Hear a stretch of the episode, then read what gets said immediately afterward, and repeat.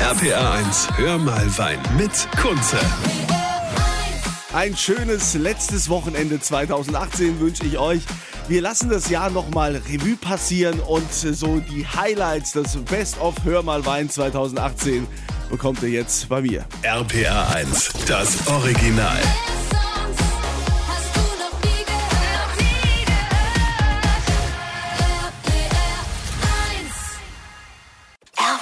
R P R eins, hör mal Wein mit Kunze.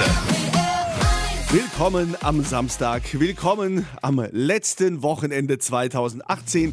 Hier ist Hör mal Wein mit dem Best-of. Und ja, es gab ja jede Menge Ereignisse in diesem Jahr. Zum Beispiel haben wir eine neue deutsche Weinkönigin aus Württemberg. Und sie war ja super sympathisch, kam ja sofort. Ihr erster Amtsbesuch im neuen Amt war hier bei uns in der R P eins Sendezentrale bei mir bei Hör mal Wein. Und ähm, hat mich besucht, äh, Caroline Klöckner. Und die Caroline Klöckner, die hat ja auch bestimmte Vorlieben, was es so den Wein angeht. Da muss ich tatsächlich sagen, ich bin so ein Mensch. Ich finde, es gibt immer irgendeinen Anlass, wo man gerne einen anderen Wein trinken kann. Also sei es jetzt, wir ähm, sind im Hochsommer, dann hey, klasse, ich greife zum Riesling, der vielleicht kabinett ausgebaut ist. Dann kommt aber vielleicht dann so eher die Herbstjahreszeit, wo man dann doch eher dann zu den Rotweinen übergeht. Und dementsprechend bin ich da ein sehr experimentierfreudiger Mensch, der gerne viel Neues ausprobiert. Aber schaffst du das? Also ich meine, gut, man hat es ja, hat's ja gesehen, auch im, im, im Fernsehen. Wie machst du das, dass du genau rausschmeckst, welche Rebsorte das jetzt ist? Ist das jahrelanges Training? Ist das eine gewisse Begabung? Ich denke, zum einen gibt es bestimmt die ein oder anderen Menschen, die einen ausgeprägten Geruchs- und Geschmackssinn haben. Aber ganz klar ist Training, denke ich, ein ganz, ganz wichtiger Faktor dabei, um da einfach Unterschiede festzustellen und was die eine Rebsorte von der anderen abhebt oder ausmacht. Was ist denn so die Rebsorte, die am schwierigsten rauszuschmecken ist? Ja, ich würde mal sagen, äh, der ein oder andere, der die Wahl mitgesehen hat, ich lag ja mit Müller-Thurgau ein bisschen falsch. Dementsprechend würde ich sagen, ist vielleicht der Müller-Thurgau. Aber ähm, es kommt ganz auf die Ausbauweise drauf an. Wie ist der Wein gekeltert worden? Mit welchem Verfahren hat man gearbeitet? Je nachdem, denke ich, hat da jeder so seinen ganz speziellen eigenen Schwierigkeitsgrad. Also, liebe Caroline Klöckner, unsere neue deutsche Weinkönigin, ich wünsche dir viel Erfolg. Also, ich glaube, mit dir haben wir so eine tolle Repräsentantin. Wenn du dein Lächeln nicht verlierst, ja, und auch das eine Jahr super durchziehst, dann kann für den deutschen Wein nichts Besseres passieren, als dass du uns repräsentierst. Alles Gute für deine Amtszeit. Dankeschön. R P R eins, hör mal Wein mit Kunze. Schönen Samstag, hier ist Hör mal Wein bei R P R eins. Ich bin Kunze, heute mit der letzten Ausgabe zweitausendachtzehn. Und da will ich einfach dieses sensationelle Weinjahr mal Revue passieren lassen. Wir hatten ja sensationelle Events, ganz tolle Winzer, Neuentdeckungen. Und ein absolutes Highlight im Sommer war das Abendmahl in Weinberg. Das äh, war dann in der Nähe von Weisenheim in der Pfalz und da haben wir also mitten in den Weinbergen einen riesen Tisch aufgebaut und es gab Wein von Winzer Lukas Graus und Brot von den Brotpuristen in Speyer. Und ähm, hier nochmal ein kleiner Ausschnitt, als es dann ans Dessert ging. Die Liebfrauenmilch. Liebfrauenmilch. Gut, das musst du uns natürlich jetzt erklären. Ich meine, Milch und Wein, wie kommt das jetzt zusammen? Woher kommt der Name? Liebfrauenmilch ähm, kommt äh, ursprünglich aus Worms, aus einem äh, Weinberg, der hinter der Stiftskirche liegt.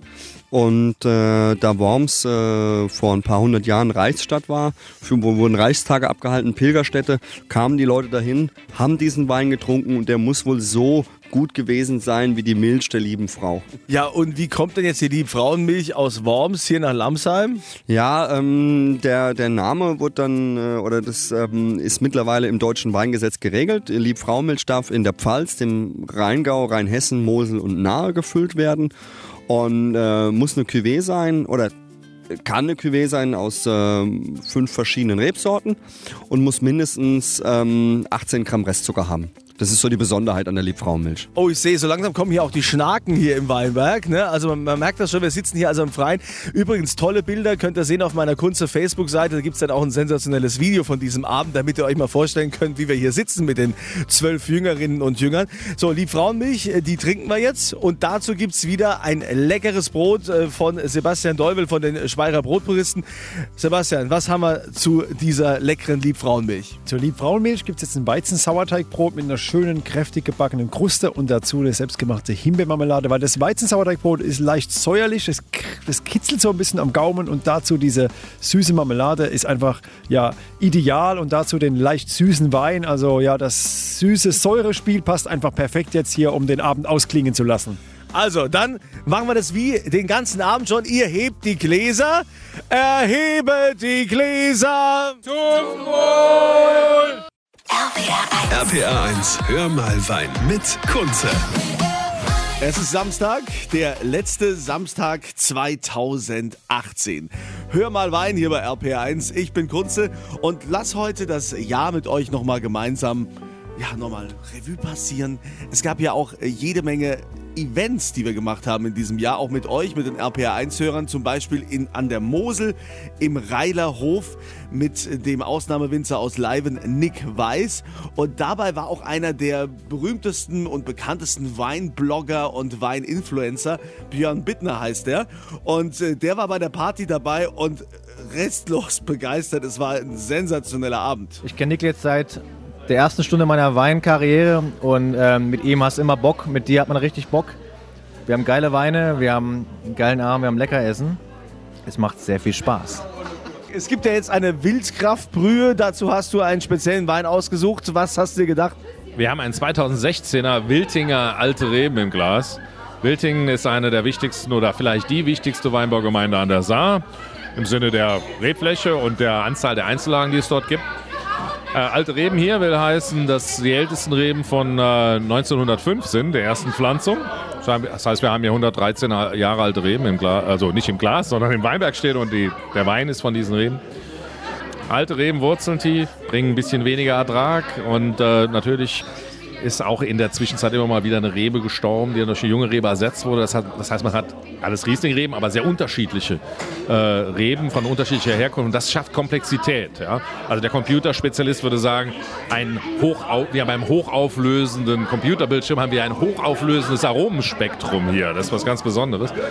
Und dieser Wein wächst auf rotem Schiefer. Das heißt, er hat eine besonders würzige, kräutrige Note. Sehr schön. Wein darf nicht einfach nur nach ein paar Fruchtnötchen schmecken, sondern Wein muss neben Fruchtnoten auch andere kräutrige, blumige, würzige, vielleicht auch ein bisschen erdige Noten haben. Das haben wir hier. Also er hat äh, wirklich Unterhaltungspotenzial ohne Ende. Also Unterhaltung haben wir hier auf jeden Fall an diesem sensationellen Tag hier im Reilerhof an der Mosel. Das Video findet ihr übrigens auf meiner Kunze Facebook-Seite oder auf r p r eins punkt d e. R P R eins. R P R eins. Hör mal Wein mit Kunze. Einen schönen Samstagvormittag. Hier ist R P R eins. Hör mal Wein mit Kunze. Die letzte Ausgabe im Jahr zweitausendachtzehn. Und wir fassen einfach nochmal alle Highlights zusammen. Ich habe schon erzählt von den vielen Partys, die wir dieses Jahr gemacht haben, wo wir mitten im Weinberg das Abendmahl abgehalten haben. Es gibt ja jede Menge Videos auf meiner Kunze Facebook-Seite. Ich habe auch ganz viel Wein verschenkt. Unter anderem auch den Vinum Weinguide. Und derjenige, der diesen Vinum Weinguide schreibt, der diese ganzen Weine quasi verkostet oder, sagen wir mal, auch derjenige ist, der da letztendlich den Hut auf hat, ist Joel B. Payne. Und mit dem habe ich mich unterhalten über das Trinkverhalten mittlerweile in Deutschland. Und es ist sehr interessant, was da rausgekommen ist. Äh, mehr Weiß oder mehr Rot? Joel B. Payne hat es uns erzählt. Zweifelsohne wird mehr Rotwein in Deutschland getrunken heute als vor dreißig oder vierzig Jahren. Aber das ist übrigens nicht nur in Deutschland der Fall, auch in Bordeaux, wo wir nur über Rotwein denken, äh, wird vor Ort mehr Weißwein traditionell getrunken. Okay. Äh, das hat sich äh, im Jahr über die letzten fünfundzwanzig Jahren ein bisschen Richtung Rot äh, sich gewandelt. Ich spüre aber allmählich äh, einen gewissen Widerstand. Aber ich glaube, wir haben inzwischen so ein relativ ausgewogenes Verhältnis. Wenn ich sehe, über fünfundzwanzig Jahre zum Beispiel ist die Anbaufläche von Spätburgunder, und das ist zweifelsohne das Beste, was die Deutschen hier als Rotwein auf die Flasche bringen. Deutschland ist inzwischen hinter Frankreich eine von den größten Spätburgunder-Produzenten der Welt. Wow, also das ist ja mal eine Info, das hätte ich jetzt nicht gedacht. Deutschland nach den Franzosen? Je nachdem, wie man es hochrechnet, aber Deutschland erzeugt mehr Spätburgunder als zum Beispiel Kalifornien.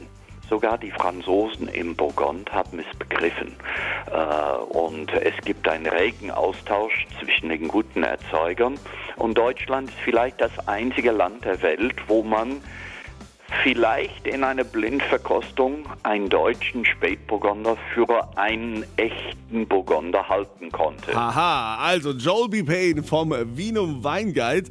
Das war also auch äh, super interessant, sich mit diesem Mann mal zu unterhalten, der ja schon in seinem Leben, was weiß ich, hunderttausende Weine probiert hat. Ja, das war's auch schon für zweitausendachtzehn mit Hör mal Wein hier bei R P eins. Ich bin Kunze, wünsche euch ein tolles Silvester, einen guten Rutsch ins neue Jahr und hoffe, wir sehen uns alle gesund wieder dann im Jahr zweitausendneunzehn.